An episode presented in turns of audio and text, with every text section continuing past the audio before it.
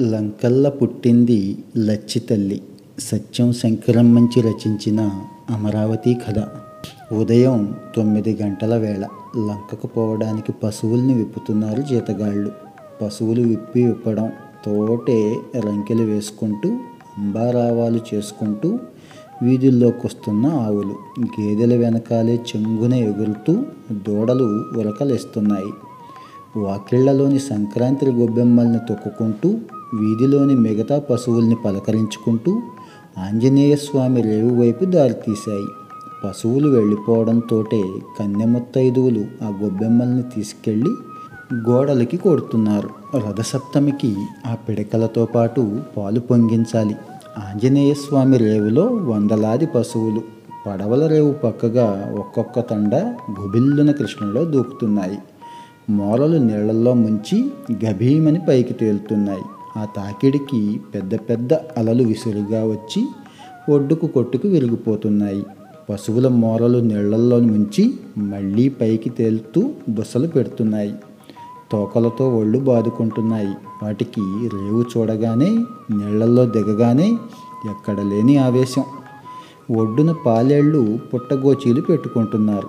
బువ్వమూటలు తల మీద పెట్టుకొని దోవతలు తలపాగా చుట్టుకుంటున్నారు. ఒరే పోలాయ్ ఒరే వీరాయ్ అంటూ అన్ని వీధుల పాలేళ్ళని పలకరించుకుంటున్నారు. ఆ పైన తెప్ప కొయ్యల్ని నీళ్ళల్లో వేశారు. తెప్ప కొయ్యల బొరియల్లో పురుగు పుట్రా ఉంటే కొట్టుకుపోవడానికి నీళ్ళలో రెండు మూడు సార్లు ముంచి పైకి తేల్చారు. ఎరా పోదామా? అంటే పోదామా అనుకున్నారు. మందనంతని ప్రవాహంలోకి తోలారు. ఒక్కో తెప్ప కొయ్య మీద ఇద్దరేసి పడుకొని ఈదుతున్నారు. కొందరు ఆవు తోకలు పట్టుకొని ఈదుతున్నారు. గేదె తోకలు పట్టారు.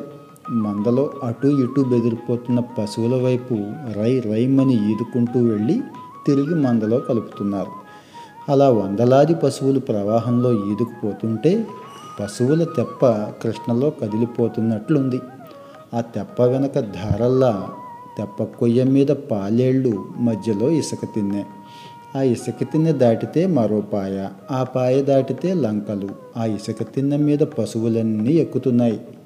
మెత్తటి ఇసుక మీద వందలాది పశుపాదాలు ఆ వెనకాల మనుష్యుల అడుగులు. పాలేళ్ళ తడి అరికాళ్ళకి మెత్తటి ఇసుక తగులుతుంటే గిలిగింతలు పెడుతోంది. ఆ ఇసుక పర్ర మీద ఎట్లా వచ్చిందో నల్లరేగడి నేల. దాంట్లో జామ తోటలు కాపలా కాస్తే మస్తాను గోగునారో చల్లాడు. ఆ ఎదుగుతున్న గోగు మొక్కల్ని ఎక్కడ తొక్కేస్తాయో అని జామ తోటలోంచి ఓహోయ్ ఓహోయ్ అని మస్తాన్ కేక. పాలేళ్ళు ఆ గోగు మొక్కల వైపు పోకుండా గొడ్లని మళ్ళించారు రెండో పాయ దాటి గొడ్లు లంకల్లో హాయిగా మేతకు పడ్డాయి. పాలేళ్ళు బువ్వమూటలు పక్కన పెట్టి చెరపట్టి ఆడుకున్నారు. గాలిలో ఎగురుతున్న రెల్లి పూలలా ఎగిరెగిరి గంతులు పెట్టారు.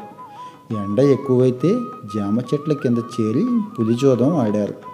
మధ్యాహ్నం వేళ బువ్వమూటలు విప్పుకొని పచ్చళ్ళు పంచుకుంటూ హాయిగా భోంచేసి ఎవరో కొమ్మెక్కి పిల్లన క్రోవి ఊదుతుంటే వింటూ విశ్రాంతి తీసుకున్నారు. నాలుగు గంటల వేళ మస్తాన్ అడిగి మొక్కజొన్న చేలోంచి పది కండలు విరుచుకొచ్చి పంచుకు తిన్నారు. గొడ్లన్నిటినీ మళ్ళేసుకొని ఇళ్ళకు బయలుదేరే వేళ పున్నయ్య గారి కర్రావు రాకుండా మొరాయించి గింగిరాలు తిరగడం మొదలెట్టింది. పాలేరు రాములు మిగిలిన వాళ్ళకి గొడ్లప్పగించి నేను వస్తానులే మీరు పదండి అన్నాడు. వాళ్ళు ముందుకు వెళ్ళిపోయారు. కర్రావు ఈన మోపింది.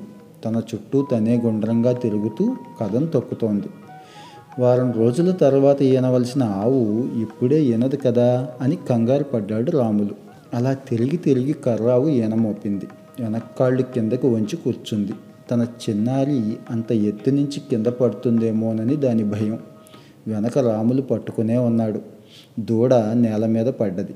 పడి పడటంతోటే కళ్ళు తెరవని చిన్నారిని కర్రావు గబగబా నాకేస్తోంది. ఎక్కడ లేని తమ్మకం తొందర చకచక నాకేస్తోంది. రాములకి ఏం తోచింది కాదు. రాత్రంతా ఆవునెక్కడే ఉంచితే వాతం కమ్ముతుందేమో. అవతలొడ్డుకి చేర్చడం ఎలా?